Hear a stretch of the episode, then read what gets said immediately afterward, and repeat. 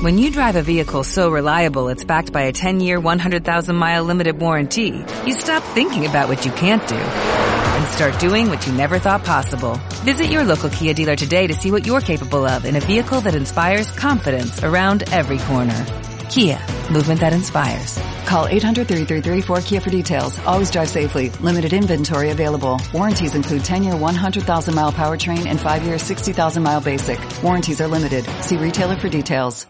Muy buenas noches, pues escuchas, estamos en el lonchecito número 331, si no me falla el conteo. Pues vamos a empezar esto de, de la hermosura que es los videojuegos, pero antes, gracias a la tecnología que nos podemos ver. Uh, este, Vamos a ver, hay tecnología.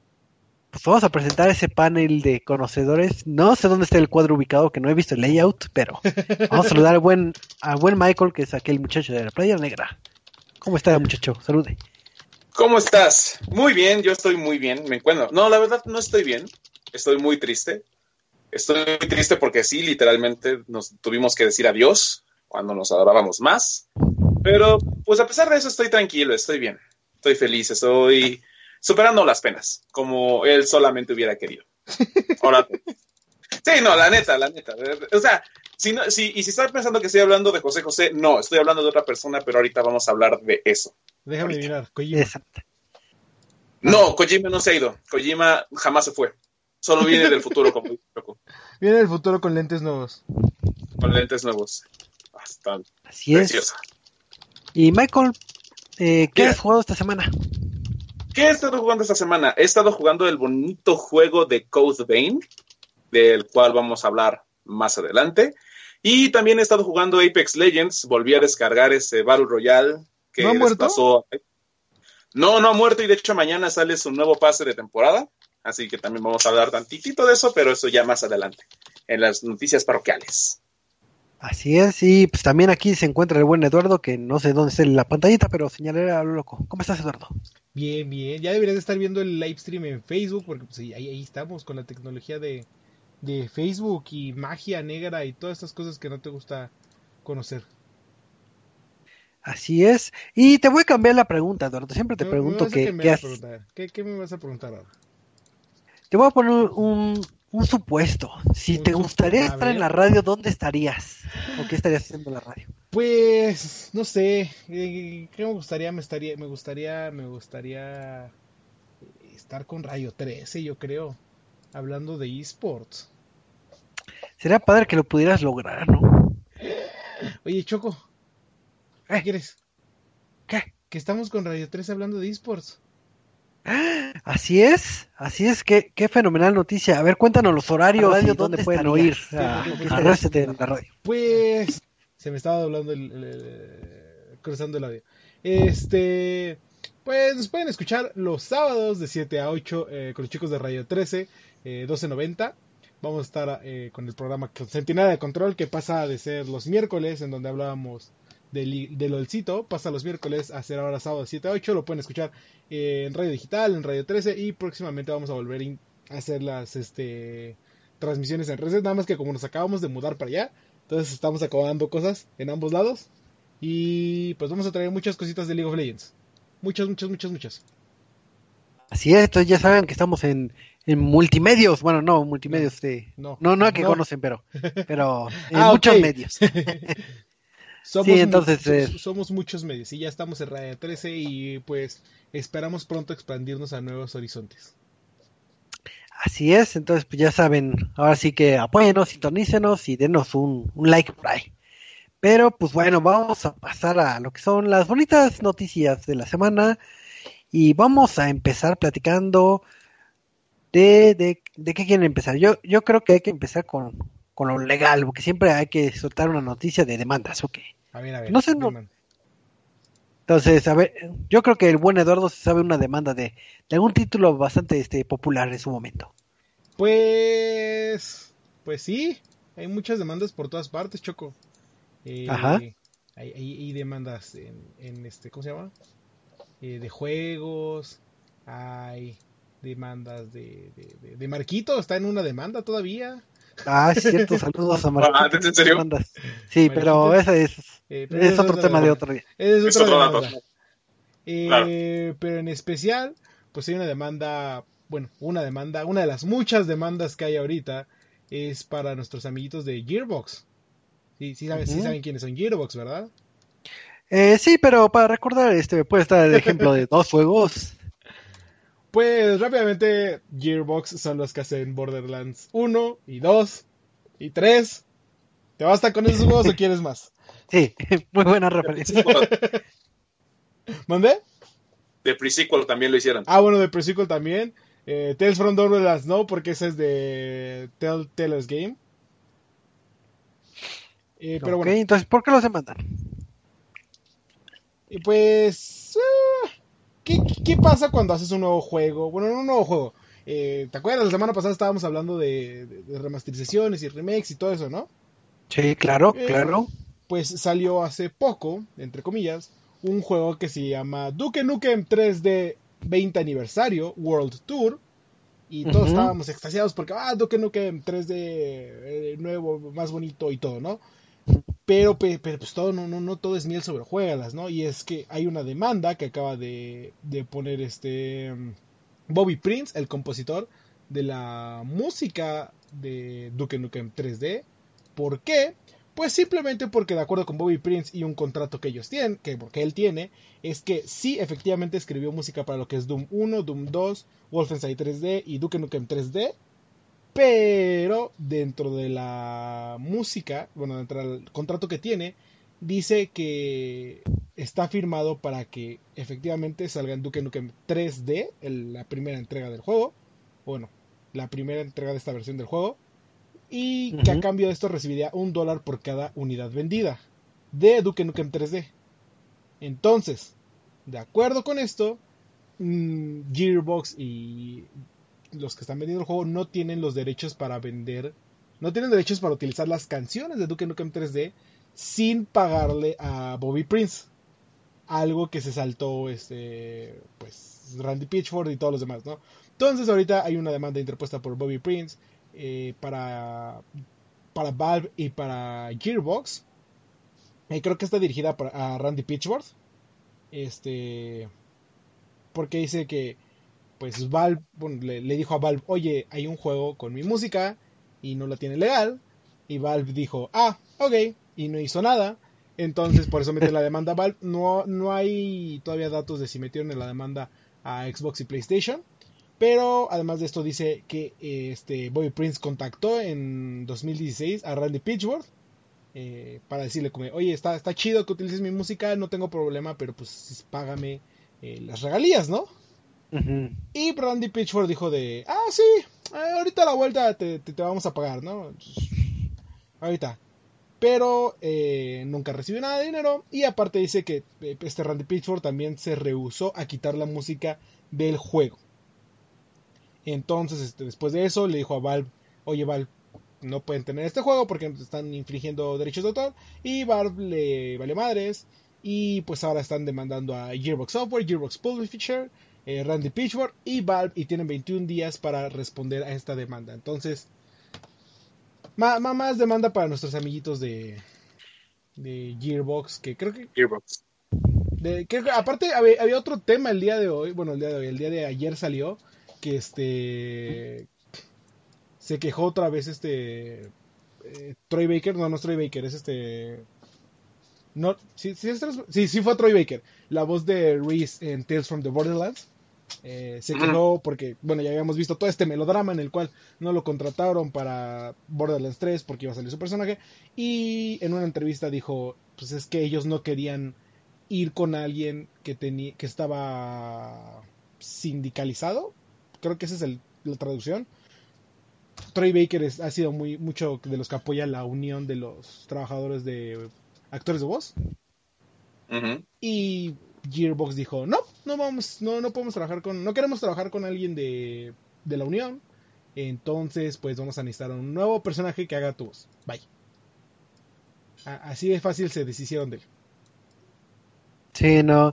Digo, y en el caso de, digo, de la primera nota de lo que es la demanda, digo, de aquí a que se arregla, que posiblemente sí proceda lo que es la, la demanda, muchas veces en lo que se arregla la situación de que si tiene o no razón eh, el compositor en este caso, los afectados, digo, aparte obviamente de los inmiscuidos en, en lo que es este el apartado legal, son los videojuegos, porque en casos anteriores, digo, no, no precisamente va, va a cumplirse este caso, cuando sucede este tipo de situaciones legales, lo que hacen es que dan de baja el, el, el título de las distintas plataformas para que no siga generando este más dinero para en este caso entre comillas el afectado.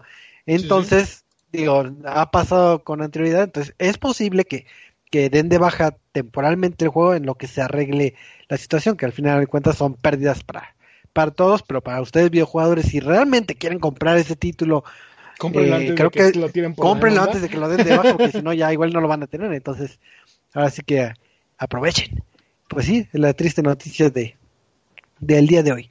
Pero pues vamos a pasar a, a, a otra noticia este más alegre porque creo que hay muchos fanáticos de, de la gran N de este de, de la franquicia de precisamente de Mario Kart.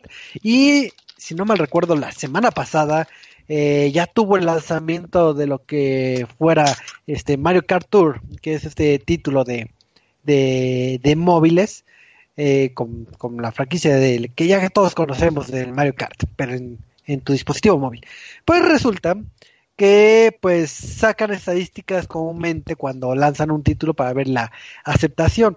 Y si se recordarán hace unos este ya unos añitos atrás este eh, el líder en, en lo que es eh, la cantidad de descargas en el día uno era eh, el favorito de, de mi buen amigo Eduardo Pokémon Go. es Pokémon Go Que ahorita van a sacar otro evento, no, todavía no sabemos de qué, pero...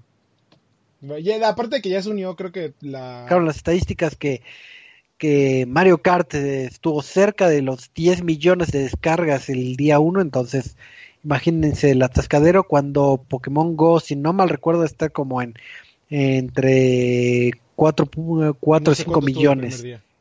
No, no sé. 4.7 millones.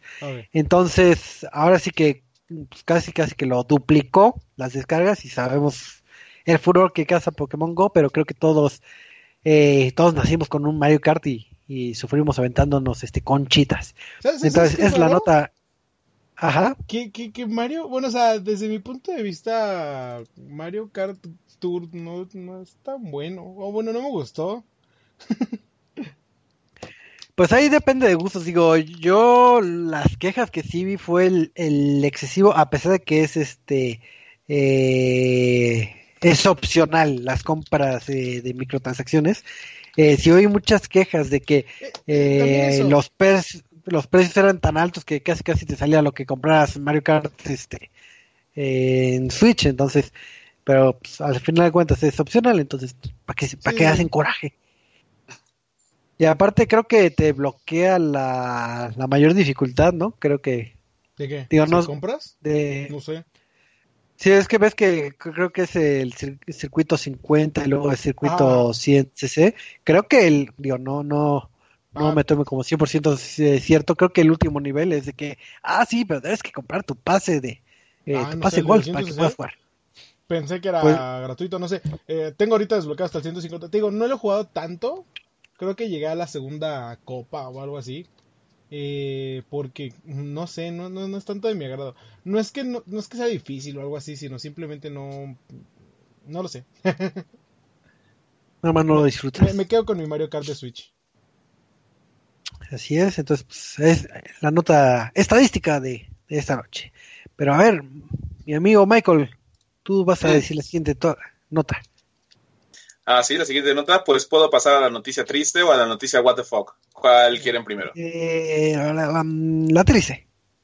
La triste, bueno. Me tengo que poner a cantar qué triste fue decirnos adiós. Sí, de hecho. Cuando fondo, nos más. Sí, de hecho. Y de hecho, ah, lo acabamos de decir.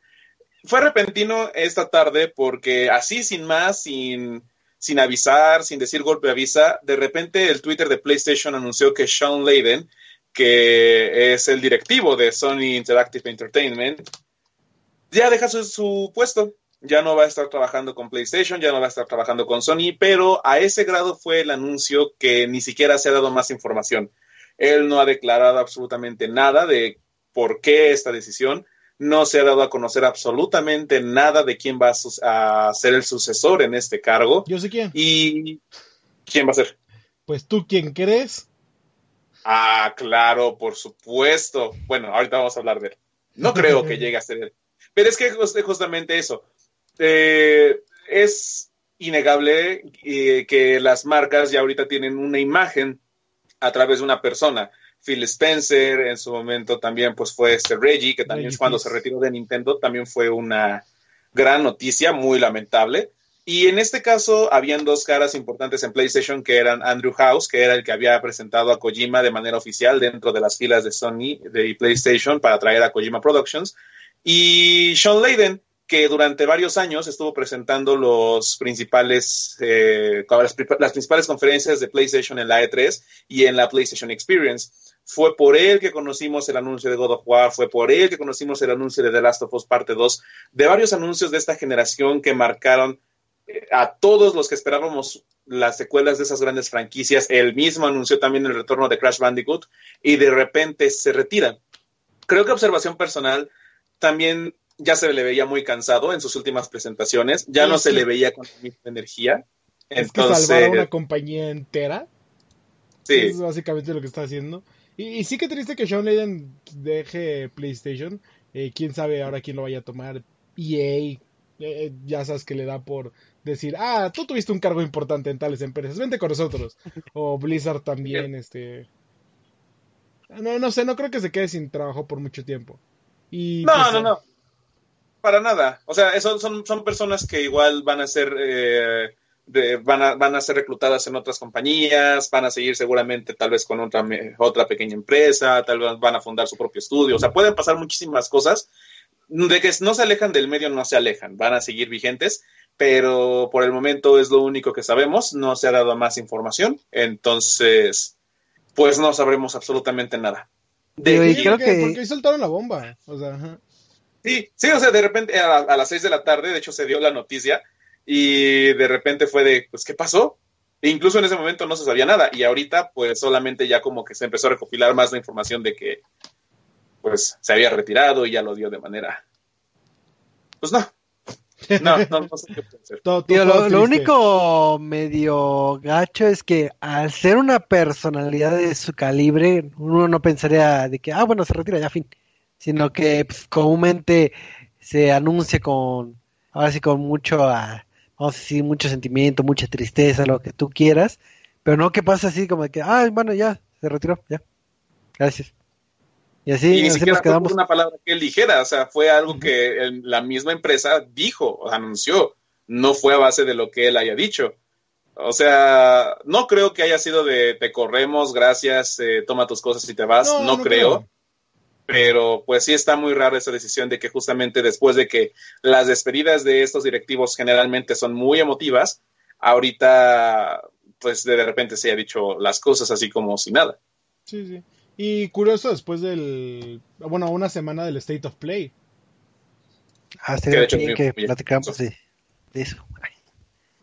Sí, no. Pero bueno, yo apuesto, apuesto a que el siguiente directivo va a ser Hideo Kojima. ¿Por qué? Es obviamente que van a meter a Kojima PlayStation. no, o sea. Y, deja tú porque sepa hacer cosas. Es puro marketing. Ay, no, ahí fíjate que yo te podría decir que si llegan a meter a Kojima como el director de Sony Interactive, va a ser como un. Sí, lo pongo ahí en muchísima tela de juicio. ¿Por qué? porque sabemos que hemos hablado de mucho de él en estas semanas y de hecho ahorita tenemos esta pequeña nota en la que reportó una cosa muy interesante. También en el State of Play anunciaron una consola edición especial, ahorita hablamos bien de eso, e inspirada en el juego, inspirada en los, en los recipientes de bebés donde se guardan así los, los, los bebés, hay bridges. Bueno, a través de sus redes sociales, principalmente Twitter, anunció que el bebé va a poder hablar o se va a poder comunicar a través de la bocina del control. A ese grado ha sido ya el anuncio de los detalles más minuciosos de Kojima y de su próximo videojuego, que a cada rato está diciendo es un videojuego de Hideo Kojima hecho por Kojima Productions y el equipo que hizo Hideo Kojima. pero este anuncio empezó como a generar muchísimo más confusión porque todos empezaron a interpretar, bueno, sí, pero ¿va a ser en el control de la consola o va a ser en el control de todos? Y Kojima solamente decía, pues sí, va a ser el bebé en el control, pero a ese grado ha qué sido consola? Sí. O sea, de qué play, de qué control, de, va a ser el de la generación anterior, el de esta. O sea, sabemos que las bocinas del control de PlayStation funciona para que se expanda un poquito más la inmersión del juego, para que suene algo, por ejemplo, en The Last of Us, que suena la linterna, cuando lo agitas, se suena la batería pero en este caso eh, fue tan ambiguo lo que dijo que muchos sí llegaron a interpretar que sus palabras fueron va a ser en la consola especial, entonces va a ser como un plus para ellos, pero al mismo tiempo ese tipo de, decisiones y de, la verdad, egocentrismo es lo que no me convence de que él sea un directivo importante para Sony. Y de hecho, sí está bien. Yo, no, bueno, no, no, no sé. O sea, por eso, según yo, no tiene la tecnología para, para como que detecte si es un control determinado. No. O sea, no, no, no sé si Xbox tenga la misma tecnología, así como de, ah, este es un control de Gears. Creo que solo con el Elite, porque te deja... Ajá, y, y, ni siquiera es porque reconozca que es un control especial. O sea, reconoce que es un dispositivo más y lo único que hacen los botones del Elite es que mapea nuevamente lo que hacen otros botones. O sea, no hay mayor diferencia. Pero, pues no sabemos. Bueno, pero es lo mismo, este tipo de declaraciones a último minuto son como de qué demonios está pasando, pero pues como siempre digo, ya nada más veremos hasta el 8 de noviembre qué es lo que va a pasar. Y digo, va a estar curiosa esa implementación, porque digo, no sé cómo vayan a, realizarlo o, qué tan real, no sé si nada más sean sonidos este guturales o, o, qué vaya a reproducir, pero imagínate varios videojugadores que tal vez no tengan la el gusto por los bebés o quieran tener un hijo, etcétera, jugando el juego y está llorando mi control. Entonces, digo, no sé a qué grado vaya a ser, pero pues, va, a eh, empezar mi este PTSD de no, bebé, se me va a caer de las manos. Pero vas a ver, mi voz de profeta va a decir que van a salir este creepypastas de, ese control, de oh. que ay se prendió en la noche y vas y estaba llorando mi control y cosas bien hechizas, de seguro. Ah, qué pinche miedo. Así la, luz del control era roja y empezó a llorar. Ah, qué miedo, no, no, no, Empieza a parpadear la luz del control así. a mitad de la noche. empieza a parpadear como si estuviera encendiendo y llorando. Ah, y, el, Play 4 va apagado. No, qué miedo, no, ojalá que no. Pues... Sería un bonito edit. Ok, me diste una gran idea. Excelente. Pero bueno, esa es la noticia de Kojima.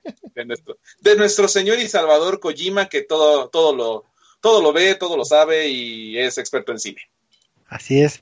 Sí, precisamente es experto en, Talía.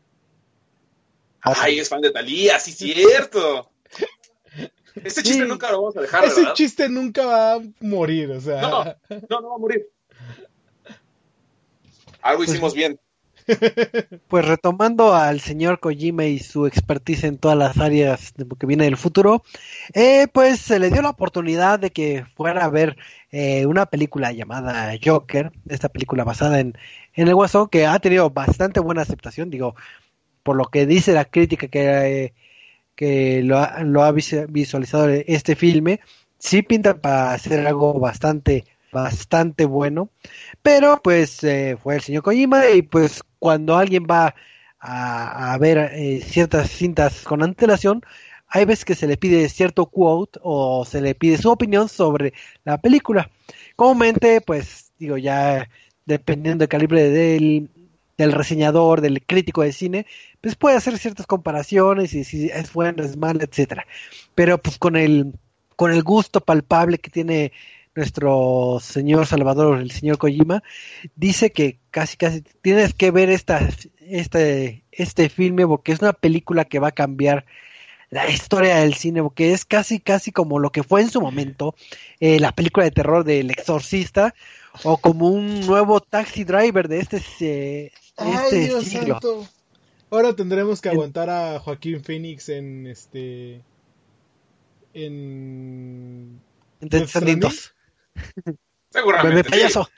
Ay, Dios santo. Me imagino que ha de estar pensando ahorita este eh, Guillermo del todo así como de, me traicionaste. Pensé que era el No. único en tu corazón.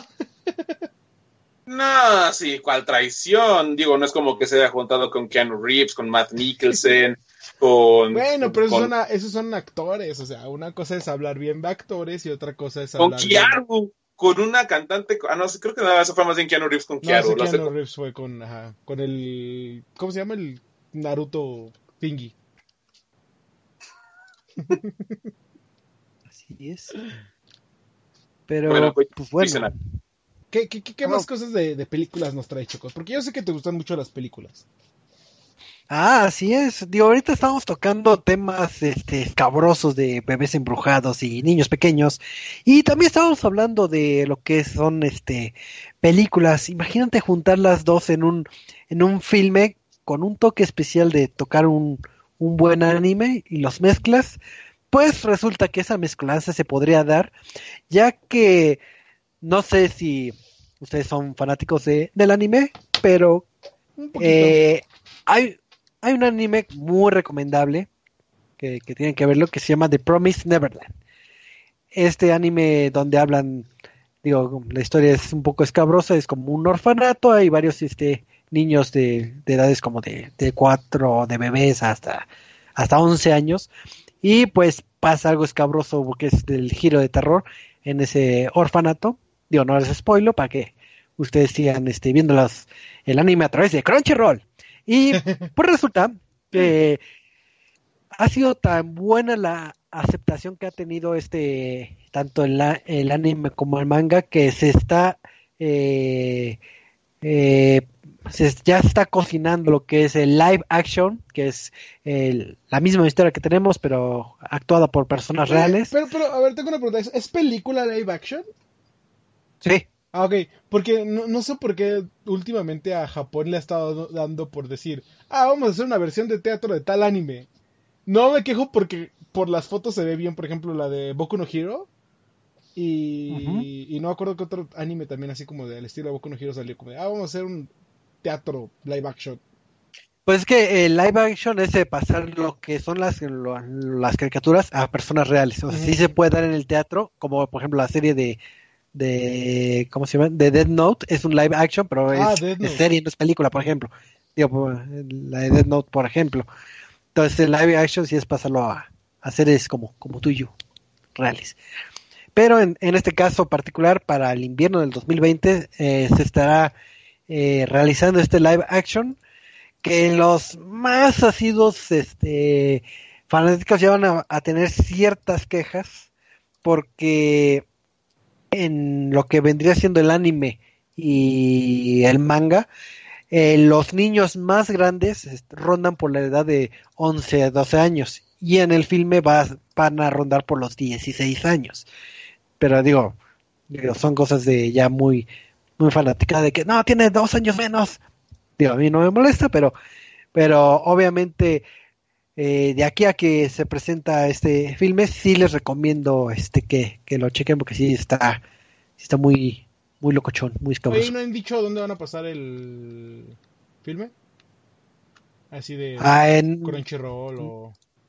No, hasta ahorita no hay anuncios, como apenas están eh, liberaron lo que vendría siendo las primeras imágenes de la filmación, todavía no se, no, no dicen si lo van a traer Crunchyroll, Netflix, eh, el cine casual, Sí, sí, sí. es un misterio, pero cuando tenga información se las compartiré. Oye, oye, ¿sabes también quién va a tener película? ¿Quién? Ma- Michael debería decirme, ¿quién también va a tener película? Una tercera película. Que anunciaron hoy. Hoy, el día de hoy. Ajá. Está atrás de ti. Un dinosaurio, veo un dinosaurio. No. Detrás de ti, del otro lado. Ah, ya sé, la de Birds of Prey, la de Harley Quinn. Ah, no, ¿verdad? Sí. Bueno, ¿quieres que hablemos de ese tema? No, no, no, no, no. Porque apenas. No quiero empezar a pelearme con Disney. Solo comentar que, que, que ya anunciaron Spider-Man 3. Y que aparte, según dijeron que Spider-Man va a estar en otra película que no es Spider-Man. Entonces, al parecer, va a haber otra Avengers 5, 6, no sé qué Avengers es. Eh, Ah, quinta. quinta. Sí, porque dijeron es como de, ah, claro, todavía falta otra película de Spider-Man que no hemos anunciado. Bueno, va a salir Spider-Man. Y es como de, "Eh, las únicas películas que ha salido de Spider-Man que no son de Spider-Man son Avengers. Hmm. Pero bueno, Mm. ese es punto de aparte. No, no, también, también creo que puede salir en alguna otra colaboración. Ah, por ejemplo, ha participado ¿Venom? con Blade en varios cómics. No, no, no, yo decía Ah. las películas de ahorita del MCU. Por eso, porque va a haber una película de Blade también. Eh, ¿Quién sabe qué vaya a pasar? Igual ya hasta con Deadpool. Pero eso es punto y aparte, ya hablaremos de eso la próxima semana con más información y nos quejaremos de Disney. Sí, no, Así es. horrible. Y yo así de, no. Pe- Pero, pero ¿sabes dónde también Y- hubo muchas quejas, Choco? ¿Dónde? Eh, pues en una convención. ¿Qué, qué convención apostarías tú porque acaba de suceder y hay- hubo muchas quejas? Mm, mm, no lo sé, en TwitchCon. Es todo un adivino.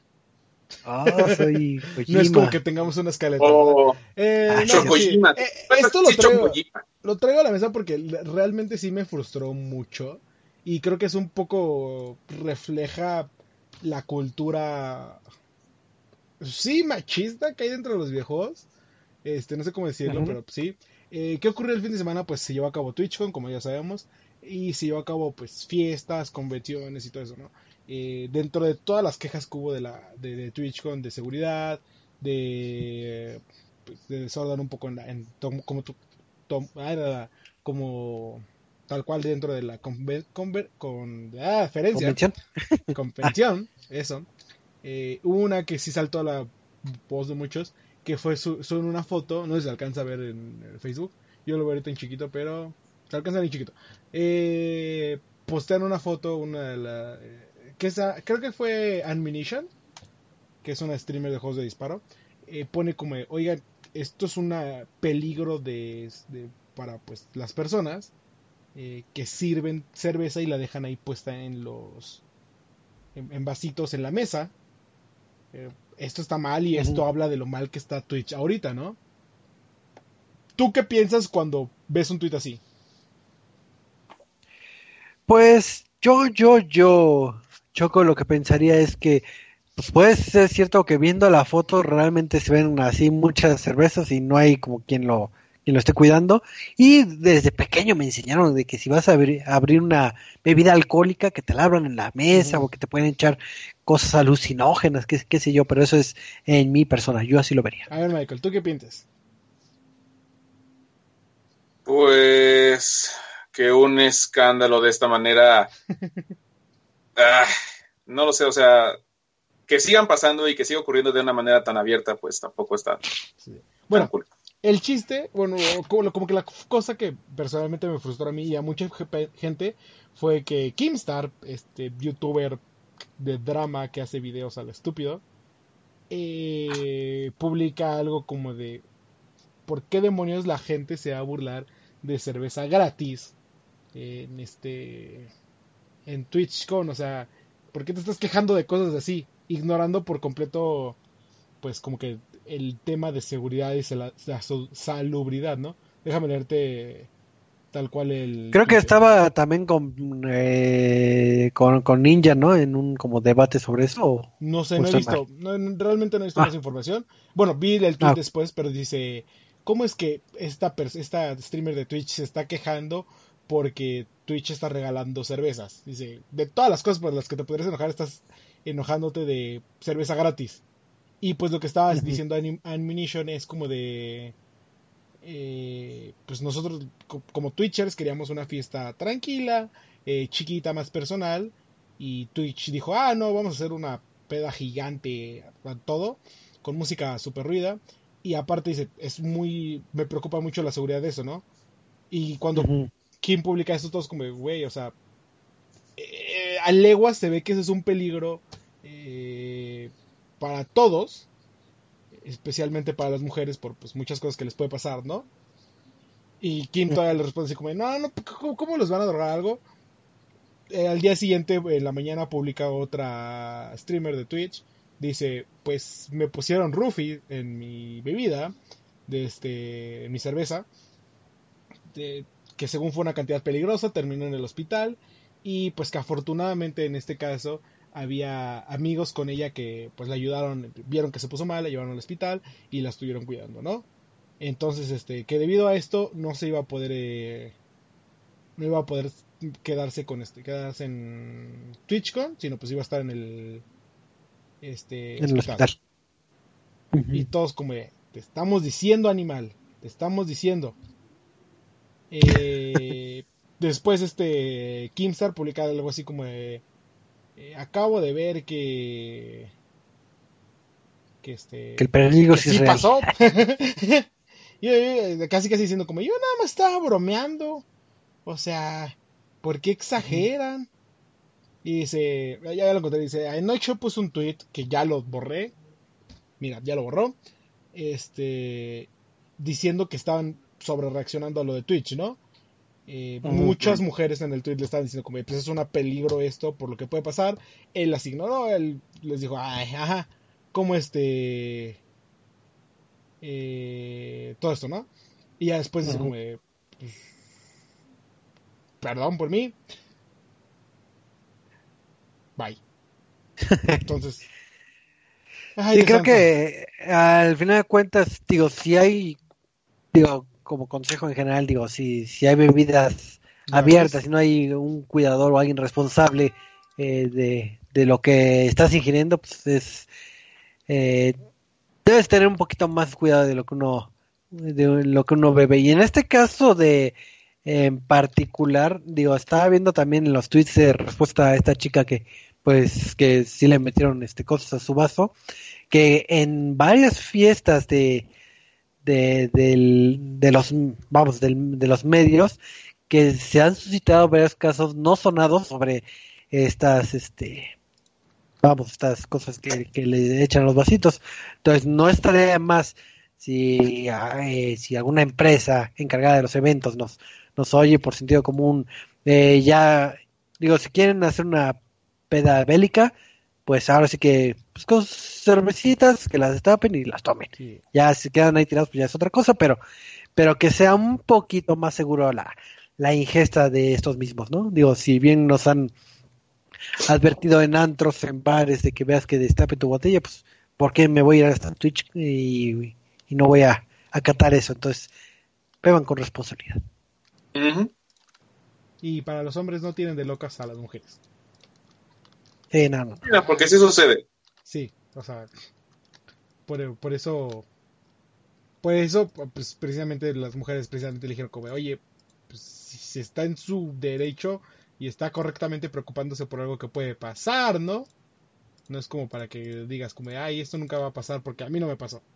Precisamente es uno de los mayores problemas. Pero bueno, vamos a otros puntos. Así es, yo creo que ya, ya fue mucha nota, ya, basta de tanta nota.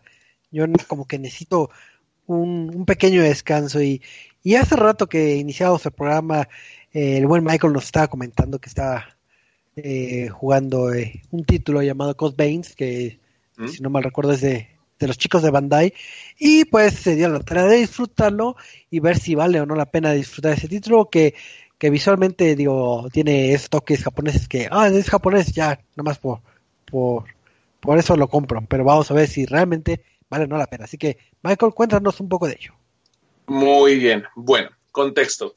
Todos sabemos cómo son este género de Souls-like que surgió en el 2009 a base de Demon Souls, que fue creado por Hidetaka Miyazaki y se popularizó más con Dark Souls en el 2011.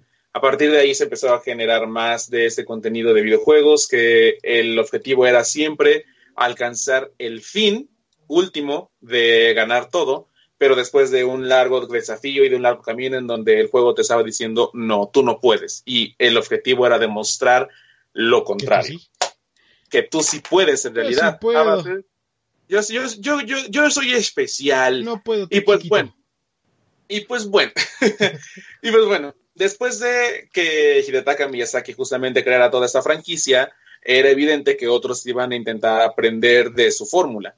Juegos como The Search, Lords of the Fallen, este, Code Vein, que justamente lo tenemos ahorita, manejan esta mecánica. ¿Y qué es lo que ofrece Code Vein? Pues bueno, la pregunta también sería si marca la diferencia entre algo completamente nuevo o simplemente se une más a los juegos del montón. ¿De qué trata? Despiertas en la región de Vane, una ciudad gigantesca que sucumbió a base de un gran cataclismo por la operación Matarreinas. Despiertas como un renacido. Tu personaje, tu avatar, es una criatura vampírica que requiere forzosamente de sangre, como su género lo indica.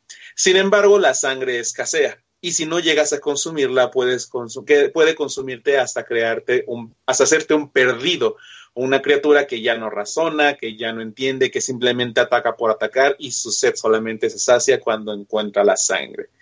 A través del mundo que vas explorando vas a ir encontrando raíces que van a estar desactivadas porque nadie sabe por qué razón están desapareciendo, pero tú, como el avatar que me estás manejando, puedes tener la oportunidad de revivir estas raíces y generar nuevas gotas de sangre. Tu objetivo es salvar a la humanidad restablecer todas estas gotas de sangre para que las personas y los renacidos puedan vivir en paz y detener esta ola de perdidos que se han empezado a generar por esta sed de sangre. Tal vez digan, la trama funciona y suena bastante bien, pero una vez que estás jugándolo, se diluye bastante por el sentido animesco que tiene. Para empezar, sí, desafortunadamente, Juegos Bane sí es un juego más del montón. No, ah. no destaca.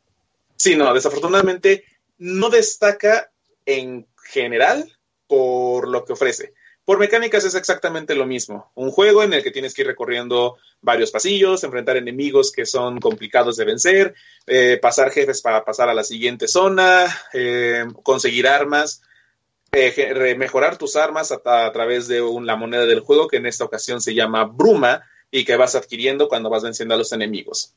¿Por qué no marca la diferencia? Porque justamente ya hemos visto esta trama en Bloodborne y hemos visto esta misma idea de que tú eres el elegido en todos los juegos y pues al final entiendes que tú eres el que va a superar las cosas. E incluso Sekiro te ponía a ti como la persona que tenía que ir eh, a rescatar, ¿era rescatar o cuidar a alguien?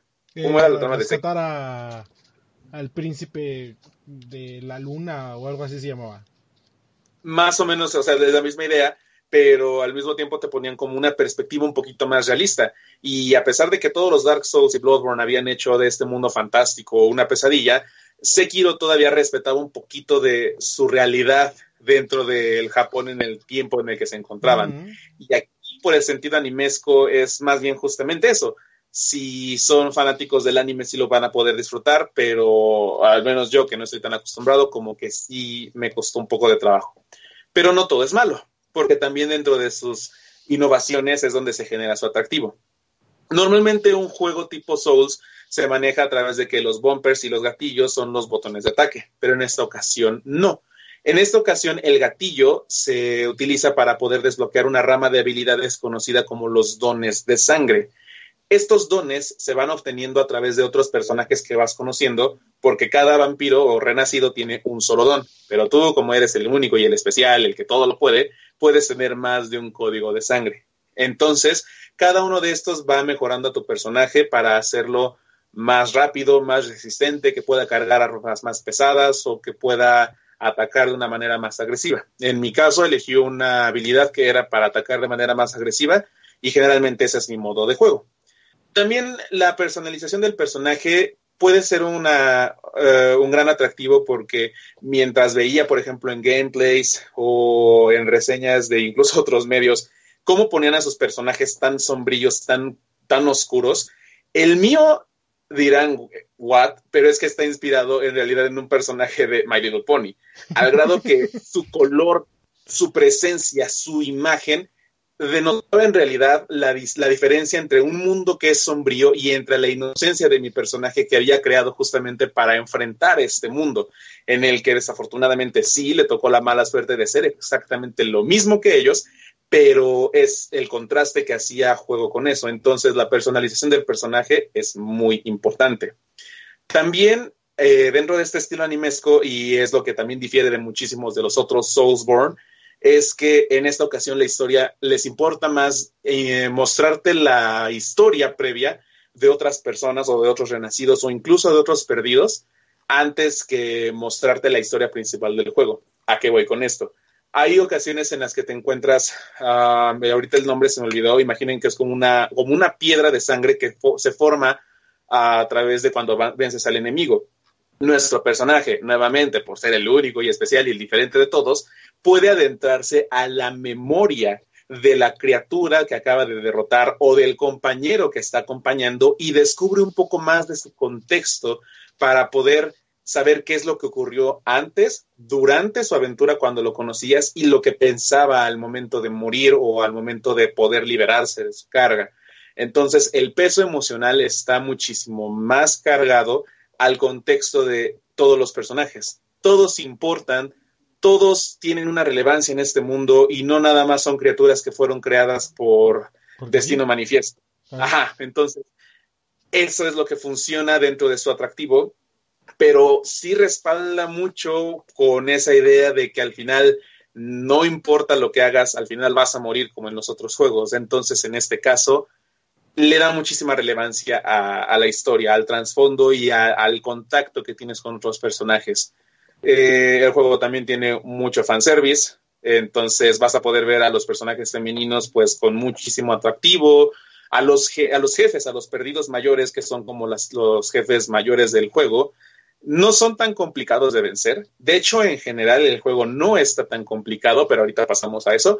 Y los jefes no se ven tan mal, pero tampoco me puedo recordar uno que sea como característicamente memorable. Ahora, ¿qué voy con eso de, su dificultad? Como ya había dicho, los juegos Soulsborne se caracterizan por eso, por demostrarte de que a pesar de que tú intentas estar al nivel del desafío y lo que ya pasaste, algo más grande va a venir por ti y va a decir, no, no estás listo para esto. Y en este caso no. Y justamente por los códigos de sangre es donde se facilita esto. Porque también junto con esto viene el sistema de cooperación. Los personajes que te encuentras no solamente van a ser eh, un NPC más, puedes llevártelos al momento de jugar alguna misión o explorar alguna zona y ellos van a poder ayudarte a derrotar a los enemigos, a explorar lugares o incluso a derrotar a los jefes. Y si los puedes ir equipando más con los dones de sangre que tanto te dan soporte a ti como a tu compañero, pues al final los jefes o los enemigos no se consideran un reto mayor porque vas a estar preparado para todas las situaciones. Entonces, el juego, si es disfrutable, eh, sus mecánicas también son innovadoras, pero desafortunadamente carece de algo que en verdad llegue a atrapar al jugador de una manera tan, ah, tan envolvente como lo hiciera dar el primer Dark Souls o Bloodborne. O incluso, no sé, yo me atrevería a decir Lords of the Fallen, que también fue un juego muy criticado por su historia.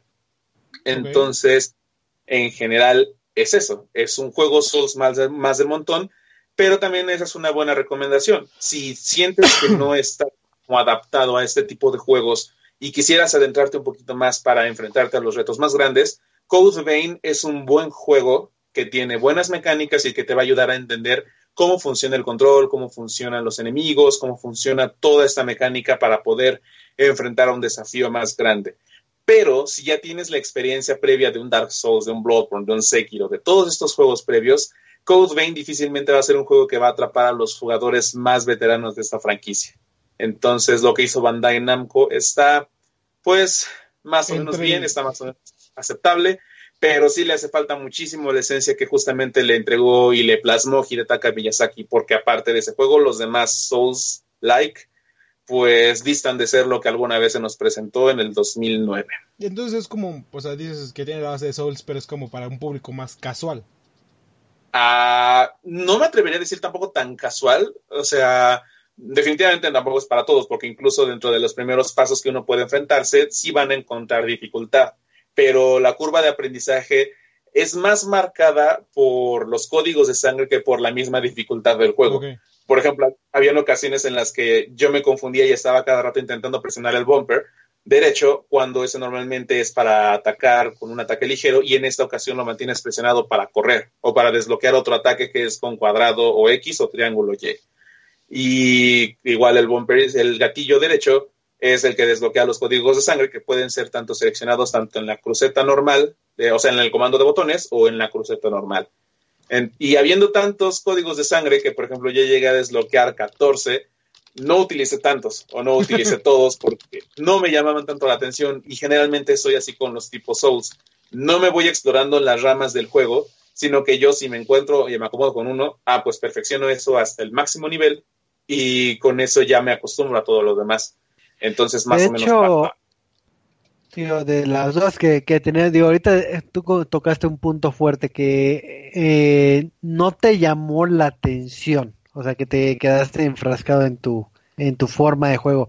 Y creo que es una de las quejas que, que he leído, digo, en, en otras reseñas, que si bien está implementado lo que es el sistema de, de clases y de habilidades de Code está totalmente, vamos a decirlo, de limitado, desaprovechado, entonces como que no tiene tanta razón de existir o que valga la pena disfrutar este título en el sentido nada más hablando del, del apartado de lo que son las habilidades y las clases. No sé si tú te sentiste así o...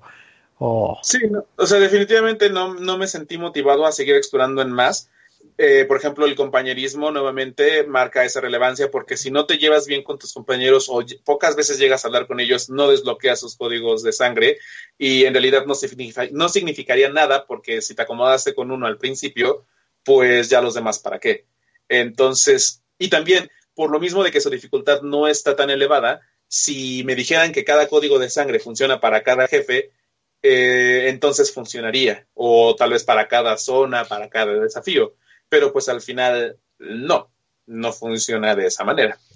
Pasando un poquito rápido al lado técnico, el juego se ve bien, se ve con este formato cel shading, eh, los escenarios están igual bien formados, también parece que han reciclado unas cuantas cosas para aquellos fanáticos de Dark Souls, van a reconocer una zona súper grande que les va a recordar muchísimo a Anor Londo, que es una ciudadela abandonada y corrupta en Dark Souls, y está literalmente una ciudad castillo idéntico a Anor Londo.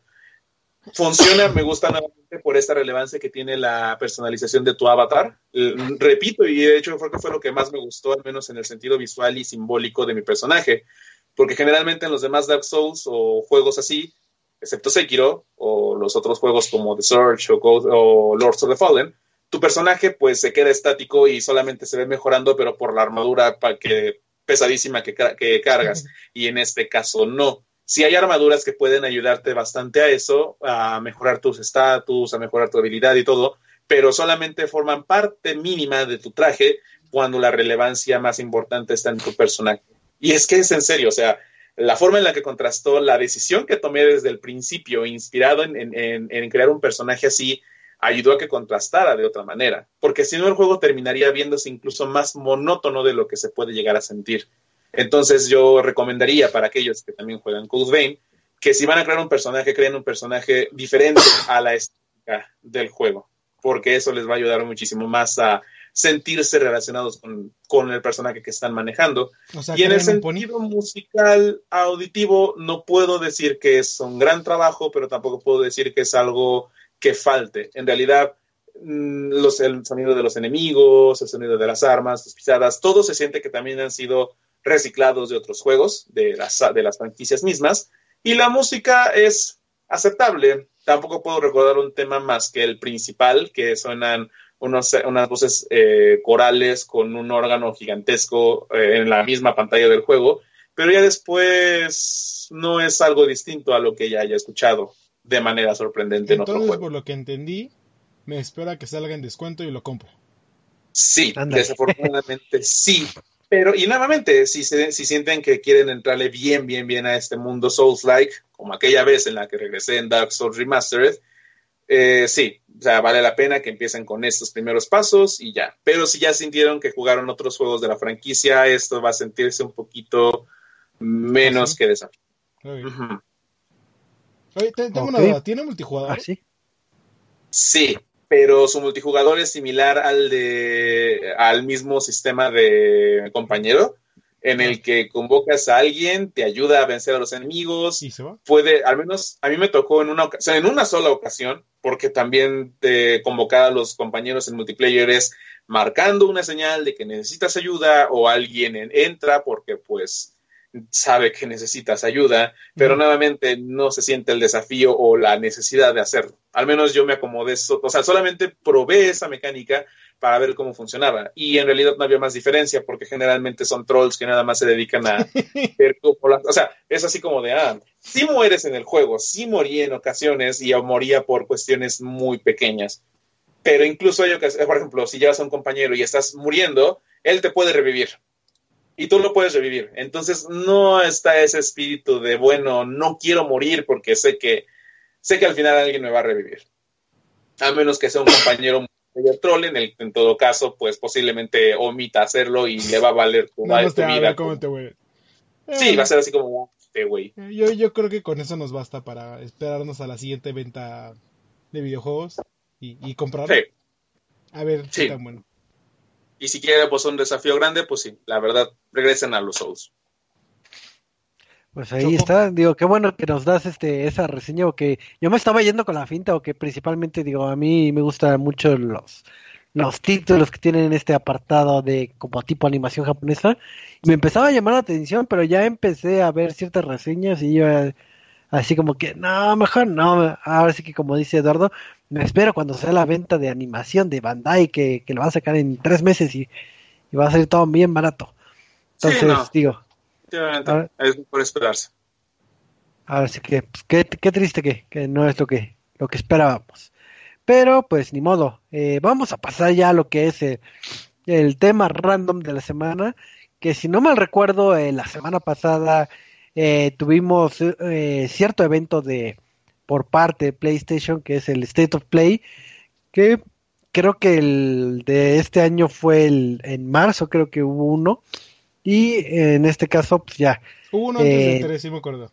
Bueno, o sea, antes, como un mes antes, creo.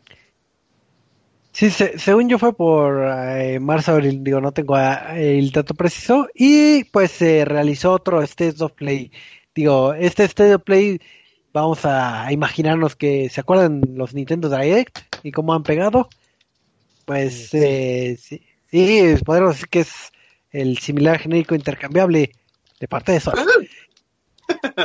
Entonces, este, pues eh, creo que, digo, para detallar lo que se anunció, creo que duró como cerca de 40 minutos la, la transmisión y estábamos en un punto eh, cumbre en- hablando de la marca de, de Sony.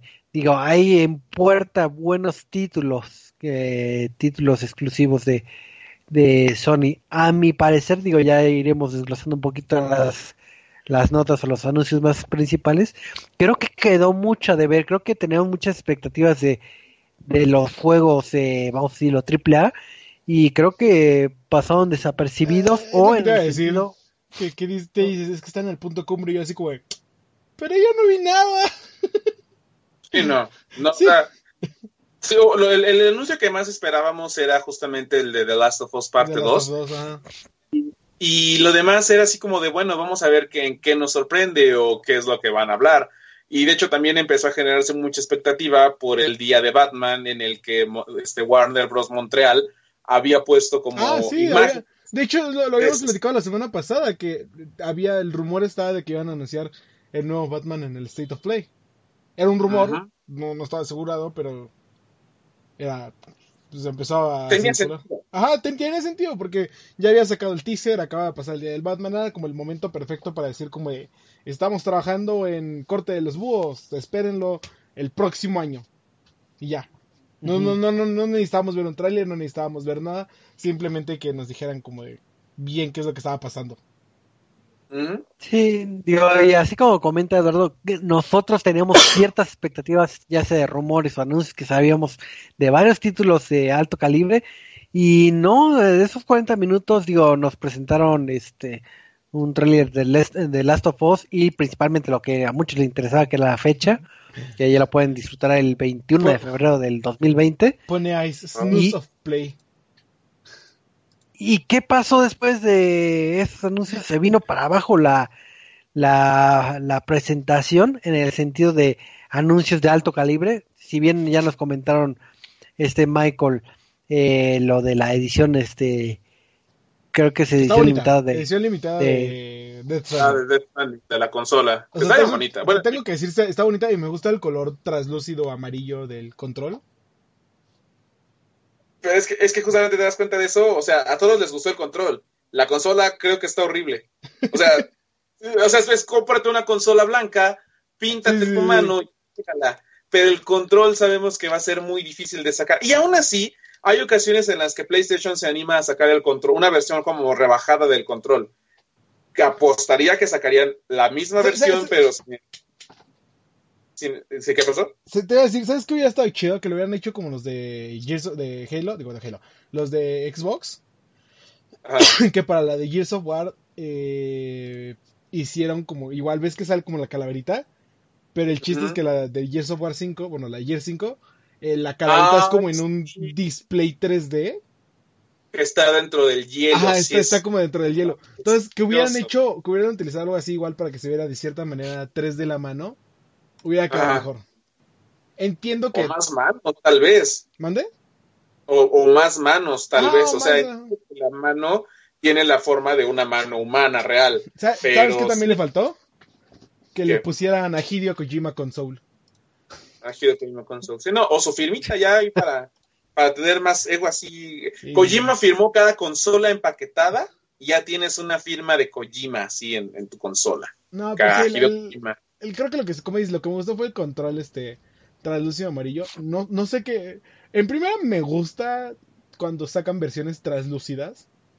De-. Digo, por ejemplo, una de mis consolas favoritas fue la eh, Nintendo 64 translúcida. Creo que había una morada y una Ay, este, había una Xbox también morada translúcida. Entonces, co- co- como que ese translúcido me, me late en cosas de tecnología.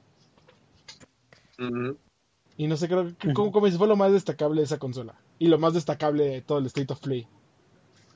Sí, es lo triste, digo, independientemente de qué tan bonito o feo esté el control y la consola, que esas sean como tus noticias más fuertes en un evento que tienes producido con tu marca, con tu palabra de PlayStation, no es como lo que eh, genera, por ejemplo, eh, Nintendo, digo, no soy fanático de Nintendo, pero los Nintendo Direct están muy bien hechos comúnmente, sí de- aportan un plus.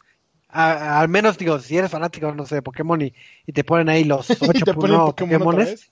Pero pues es lo mismo ya- con eh, PlayStation. O sea, si eres fan de PlayStation y ves State of, este, digo State of Decay, este, The Last of Us. Órale. Entonces, me confundí Diego, de zombies, Pero- perdón. Pero, por Ven- ejemplo, en el caso de los Nintendo Direct, eh, comúnmente son temáticos. Cuenta desde que 40 Ah, sí, minutos sí. de Pokémon y se ve el gameplay eternamente del Pokémon en los iniciales y lo O mismo. Smash En Bros. este caso, ah, o Smash Bros. O sea, son, comúnmente son como temáticos. En este caso, el State of, the- eh, of Play tiene Ya, ya iba a 40 decir State of minutos. Ya ves, me, me, me, me, me distraes. Tiene 40 minutos de transmisión, de los cuales eh, un par de minutos son para tus eh, títulos de AAA y lo demás se destaca para anuncios que Para no son el- tan importantes pa- para el para el evento en línea. Para Digo, decirme que Civilization 6 va a llegar a PlayStation. Un Bueno. juego que ya lleva un año, creo, en PC. Es, es lo que iba a decir. Vamos a mencionar así rapidísimo lo que hay, lo que hacemos en este momento. Humanity, que fue con lo que abrieron, un juego en donde puedes representar lo que es estar en la línea dorada en hora pico. El avance de, de la campaña de single player de Call of Duty, donde va a salir Troy Baker, porque Troy Baker es amor en esa tiene que salir en canción. todo. que PlayStation va a tener un modo eh, exclusivo, aparentemente de un año, conocido como Special Ops Survival Mode, que es igual a Tower Defense. Um, Watam, un juego colorido, divertido, bonito, en donde el contacto con los demás objetos, que es como una taza del baño, comiéndose un montón de figuras y sacándolas por detrás, pues está bonito. Um, Arise, ese me gustó. O sea, el, el cómo lo anunciaron, pero nuevamente, el concepto de anunciar algo grande para, o algo tan pequeño en una presentación tan grande, pues como que no va. Pero Arise, un viaje. es como para que organizaras un indies. Sí, un indies, pues estaría muchísimo mejor. Y de todas maneras sabemos que PlayStation van a sacar todos los indies que ya sacaron en Steam, que ya sacaron en Nintendo y en que ya sacaron en Xbox. ¿Sabes qué es realmente lo único que puede destacar del State of Play? Así lo único. Que, que sacaron el demo de Medieval. Medieval, que de hecho es una demostración temporal, está Ajá. disponible hasta el 8 de, no- de octubre. Así que si lo quieren jugar, jueguenlo ya. Eh, una versión de VR de L.I. Noir, que también seguramente va a ser como una simulación de una hora, Ah, que el también... Case. Pero, pero yo había una de LA Noir, ¿no? de, de, V- Sí. de VR. No sé si es la misma de PC, de VR que es Files, déjame checarlo rápidamente. Pero, Entonces yo, sí. ah, sí, es la misma de PC. Ah, no, entonces. o sea, Es de hace dos años. Eh, eh, eh, este precisamente es mi punto. O sea, me, me anuncias este Civilization 6, que es un juego del 2016. Me anuncias Eleanor de VR Casuals, es un juego de 2017. Me anuncias Gorn, eh, ese es un juego de hace igual dos años, creo, de PC. Me anuncias este. ah, me, hablas de Call of Duty Modern Warfare. Ya probamos la beta, ya. ¿Qué más me quieres decir? Eh, me anuncias Me- Medieval, creo que es lo único rescatable, un demo de un juego que estamos esperando, el remaster. Eh, ¿qué, qué otra cosa? Ah, como dices, Arise, un juego bonito.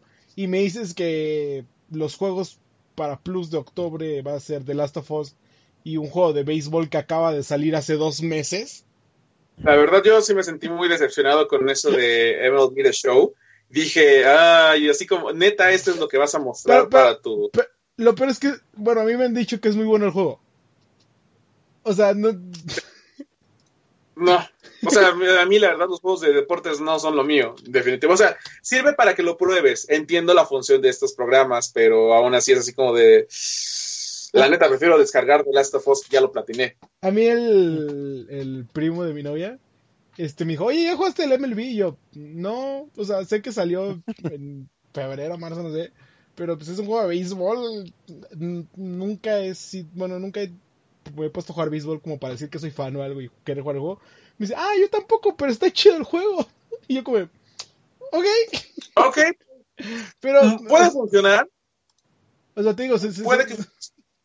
se me hace muy... No sé. Se, pu- se puede ser este buen juego, pero al final de cuentas, no, no, no, no vas a invertir este tu tiempo en un eh, de conferencia para dedicarle a, a ese juego, por Ah, ah, ejemplo. sí, o sea, estamos hablando de un evento que, como les dices, el último fue en eh, marzo, febrero, marzo, no sé, principios de año.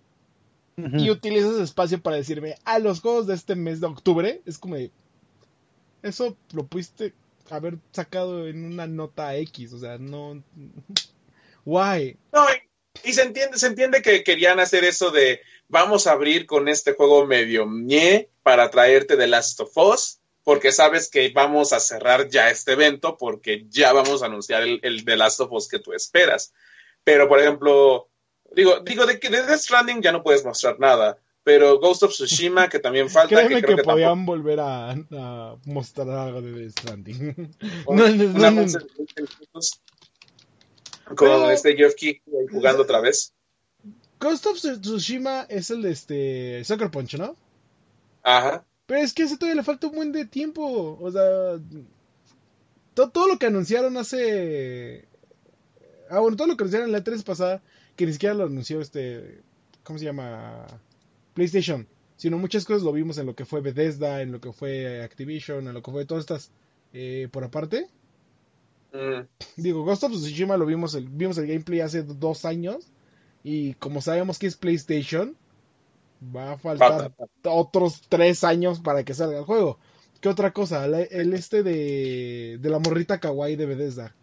Este. Ah, Ghost de También es Ghost- of algo, ¿no? Ajá. Ghostwire. Ghostwire. Sí, Digo, desde, y creo, si no me equivoco, creo que también iban a decir, era de PlayStation. No sé si es para todos. Yo creo que sí es para todos. Ah, no. What? What? Bueno, Internet dice que es Microsoft Windows. bueno. Internet pero- dice mucho. Sí, sí, sí. ¿Sabes? Digo, voy a tomar un punto que, que comentó Eduardo. Para este evento hay varios juegos que se mencionaron de E3 pasadas. Inclusive ni, ni pasaron eh, la lista aquí para decir cómo va su, su anuncio. Nos pusieron lo que es este los títulos de PlayStation VR como en un como un collage de que, ah, mira, pero también tenemos PlayStation VR, ¿te acuerdas de él? Pues tenemos eh, estos juegos. Y nos aventaron este si no me recuerdo, tres o cuatro títulos, que debe ser el de Afterfall, el Korn VR Files, eh, Gorn. Ajá. y eh, Space Channel 5 en VR. Ese sí me, me, me alegraría tal vez jugarlo. Digo, digo más que nada que jugué ese título hace mil, mil años. Pero, digo, creo que en el caso del PlayStation VR, que es un target un poquito más, este, más segmentado, vamos a decirlo así, creo que todos estamos esperando un poquito más de noticias de lo Sí. que vendría siendo em, el título de Marvel de Iron Man. Una, un adelanto, un trailer. Es que no mostraron imagen. nada. Y como, lo- como dice aquí Ice en el chat, este eh, eh, Víctor Hernández, decimos Ice porque nosotros le conocemos como Ice. Eh, y se aplicaron la misma que el Inside Xbox. O sea, no hubo nada. Y, y de Sí, hecho, yo ni siquiera vi el Inside Xbox. O sea, vi el anuncio de, ah, sí, vamos a hacer un Inside Xbox. Para mí fue como de, eh, no, la vez pasada que hiciste un Inside Xbox, estuve dos horas parado en el Foro Corona en México para ver que según ibas a anunciar la gran cosa. Y creo que lo único que me emocionó fue pandas en Minecraft y ya. Este, y, y después hiciste el Inside Xbox de E3, creo. Y tampoco mostraste mucha cosa fuera de lo que vimos en la conferencia. Y muestras el Inside Xbox de, de hace una semana, creo que fue. Dos, dos semanas, no, fue dos semanas, creo. Y tampoco me hablas nada. ¿Y cómo sé que no me hablaste de nada? Porque ni lo vi y ni me enteré de nada. Ujú. O sea, Ni me enteré que había. No, no, no sabía de eso. Entonces fue como de. Por lo menos este con eh, State of Decay, digo State of Decay, State of Play. es como de, ah, sí, sé que hablaron de esta cosa de zombies, Lost of Us, porque es lo que va a salvar a la compañía. Pero sé que todos empezaron a quejar porque no va a tener multijugador y va a ser este Ajá. puro eh, Justamente a empezar a mencionar eso. ¿Lo entiendo? la- que, Es que lo anunciaron después, lo anunciaron en el Outbreak Day, que fue creo que dos días después. Pero ahí creo que también estoy de acuerdo con lo que decía Choco, que tal vez si hubiera sido un temático de State of Play de The Last of Us, podría haber funcionado un poco más, porque ya era mostrarte que sí había algo más palpable, además de decirte la fecha de salida. Pon tú, O sea, a pudieron- dos días de haber hecho eso, sí. podrían haberlo mostrado. Hasta pudieron haber metido el tráiler de Resident Evil Resistance. O sea, salió igual dos días después. Y PlayStation sabemos que han tenido muchos acuerdos con, con este Capcom. O sea, no creo que no hayan podido decir como, oye, déjanos anunciar Resist bueno, déjanos mostrar el tráiler de Resistance en State of Play. O sea, y eh, que, que, o sea, qué bien ahorita. Falta, to- todavía falta una conferencia, ¿no? Creo que todavía falta. Ah, no, Tokyo Game Show ya fue. Eh, creo Ya. que falta Brasil Game Show, ¿no? Ay, sí, no sé por, por falta. Ahorita, ahorita te, te choca la flecha. Sé, sé que falta una conferencia. Brasil Game Show, 9 de, del 9 de octubre al 13 de octubre. Falta, falta el EGS. Ah, no es cierto. Ah. Ah, Este, qué Falta triste. conexión PlayStation, ¿se acuerdan? Ah, no. Aquel maldito 2010. Ah, pero no pude, sí, pero bueno. pero, pero sí, o sea, falta dos semanas para Brasil Game Show. Y dime qué es lo que sabemos que vayan a anunciar. Pues ya es que ya eso ya sería más bien la reunión de otras compañías, nuevamente Bandai, nuevamente Ah, Bethesda. no. De, de- de Bandai sabemos que van a hablar más de, de esta chingadera que es Kakarot. Este. Güey, pues es que es. No, no. de- desde mi punto de vista, Bandai y sus juegos de pelea es juego de pelea con skin de cualquier otro anime, pero con la base de Dragon Ball. Claro. Desde ahí no los ha sacado. O sea, eso es punto y aparte, pero bueno. Eh, de ahí sabes que Bethesda nos va a querer enseñar este más Doom, creo. Sí, No, no sé si todavía no ha salido el juego, ¿verdad? No, no ha salido el juego. Más Doom. hasta noviembre. Ajá. Este. Xbox, ¿qué me va a hablar? A lo mejor me alcanza a meter algo de Halo. Quién sabe. Ya salió Gears, ya tienen que empezar a hablar de Halo, ¿no? ¿Y PlayStation de qué me va a hablar? ¿Me va a volver a hablar de Last of Us? ¿Me va a No, volver a de- hablar de Death Stranding? ¿Me va a volver a hablar de los tres juegos que nos han estado hablando desde hace tres años?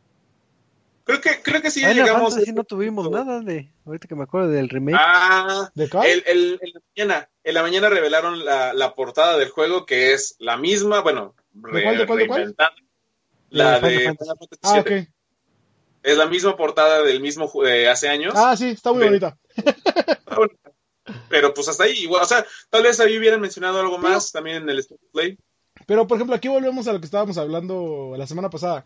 Hasta donde sabemos, el remake de Final Fantasy VII es una copia exacta. O sea, pero bonita. y ya. O sea, y con Tifa Copa B. Me encanta ese chiste. Ok. Eh, sí, sí supieron, ¿no? Que en Twitter se quejaron de que según Tifa era Copa B.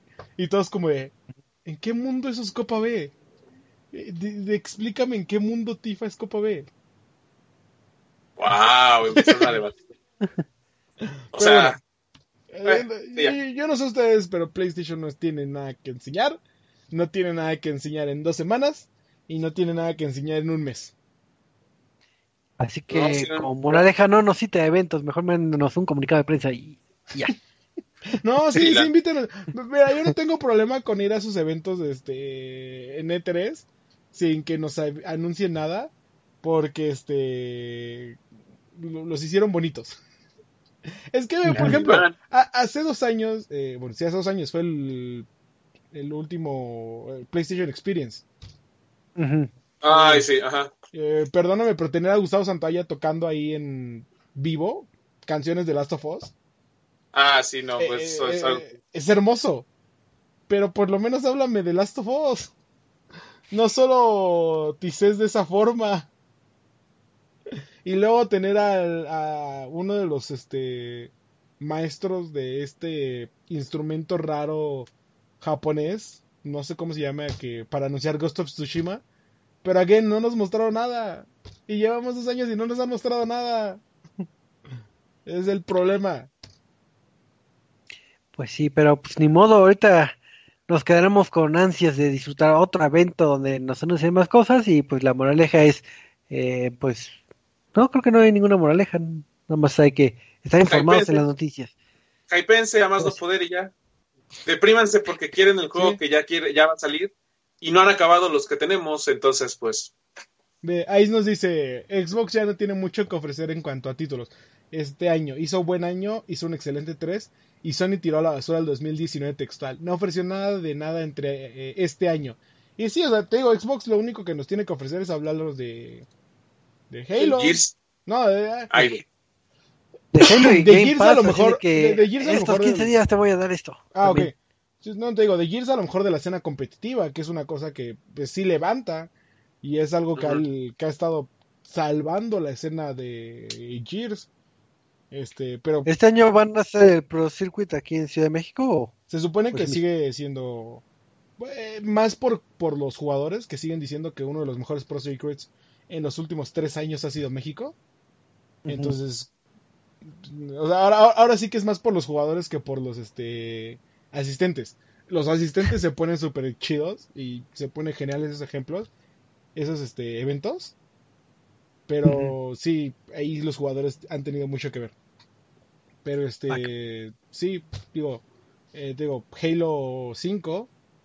eh, me, me dice el Ajá. productor Choco que está en cámara que ya nos vayamos a dormir. No, es que me estaba dando comezón aquí en la muñeca donde comúnmente Claro. pones un reloj de que ya acabó el tiempo. Tenía o sea, más bien lo hubieras hecho así como de, oh, mira, maldita comezón, este, mira, maldita sea. Pero sí. Así. Pero bueno, ¿Qué eh, triste no anunciaron nada. Qué triste. Nada. Pero The Last of Us ya es lo único que espero. Y bebés en, tu control de PlayStation. Así, eso va a ser muy tétrico, pero, pero vamos a ver qué, qué historias escabrosas sueltan esos controles. Pero pues bueno, como se habrán dado cuenta, digo, dado cuenta, eh, ya el programa ha terminado, entonces vamos a los anuncios parroquiales. Así que Michael, eh, anuncios parroquiales y despedidas. Muchas gracias por, por escucharnos, por acompañarnos en este bonito formato que está increíble. Ya nos pueden ver, pueden ver nuestro fondo, todo bien chido. Este anuncio rápido, ya está disponible en dispositivos móviles Call of Duty Mobile. Ah, sí. Así que si descargarlo, ya está. No sé cuánto pesa, de hecho aquí lo tengo abierto, pero no sé cuánto pese. Ah, juega gratis en dispositivos móviles. Bueno, en lo que llego a ver eso, muchísimas gracias por acompañarnos. Espero que les haya gustado. Y pues nos estamos viendo a la próxima, escribiendo notitas, escribiendo reseñas. Así que nos vemos a la próxima. Y no sé cuánto es. pesa. Muchísimas gracias, Michael. Y anuncios parroquiales, mi querido Eduardo. Eh, pues chicos, me pueden seguir en Twitter como arroba edicc1117, aquí está. Eh, creo que pronto voy a cambiar mi tag, pero bueno, por mientras estoy haciendo esto. Eh, ya no les puedo decir que tenemos martes y miércoles podcast porque Watchtower ahorita entró en hold. Tenemos, después podremos dar las noticias. Pero por ahora, si quieren escucharnos hablar de esports y de deportes electrónicos, todo lo que ocurre en la semana a semana, eh, pueden escucharnos los sábados a las 7, de 7 a 8 en las plataformas de Radio 13 1290 eh, de AM. Entonces pueden ahí entrar a, todo lo que es radio digital, a lo que son las páginas de Facebook de Radio 13 o esperarnos aquí en, en. También vamos a estar compartiendo los links hasta que nos pongamos eh, bien de acuerdo. Les digo, estamos cambiando toda la, pues ahora sí que la infraestructura.